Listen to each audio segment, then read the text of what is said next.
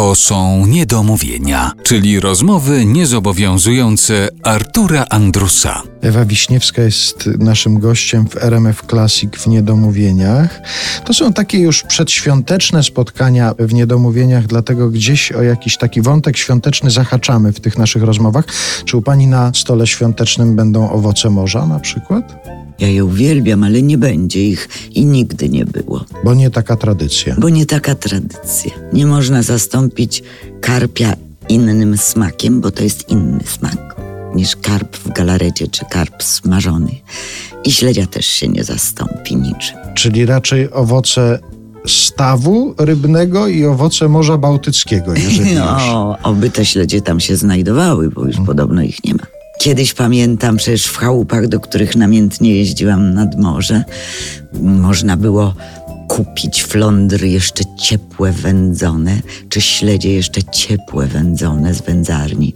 Czy na przykład moja gospodyni robiła świeże śledzie smażone, przepyszne, chrupiące takie.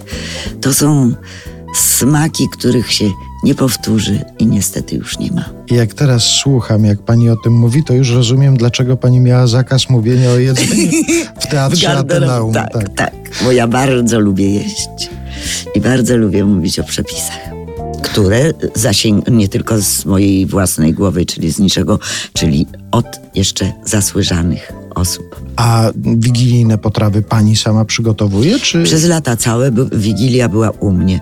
Teraz ona zaczęła być przenośna. Także w różnych miejscach się dzieje. Mhm. Ale coś swojego pani przynosi na każdą wigilię, czy przychodzi pani już na gotowe? Przychodzę na gotowe. I bardzo no dobrze. niekiedy ze śledziami przychodzę.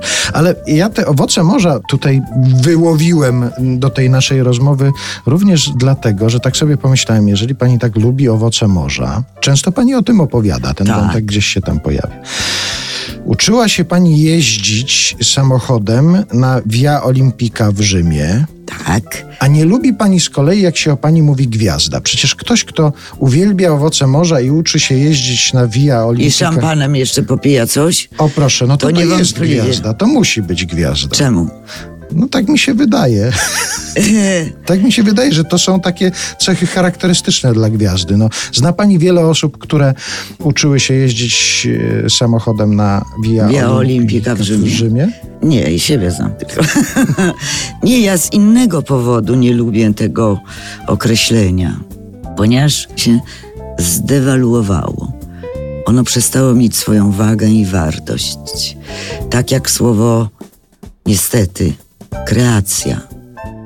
Bo kreacja nie zdarza się permanentnie. I dręczy mnie to, i dlatego wolę być nazywana aktorką. Po prostu. Ch- chyba, że media przestaną bez przerwy zawiadamiać mnie o jakimś nadzwyczajnym odkryciu, bo niekiedy one bywają.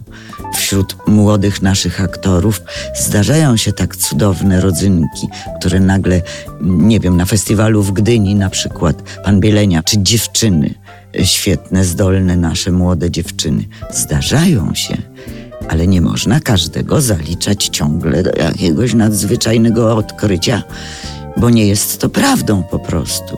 Że sześć gwiazd codziennie wykonało 12 kreacji na przykład. Tak.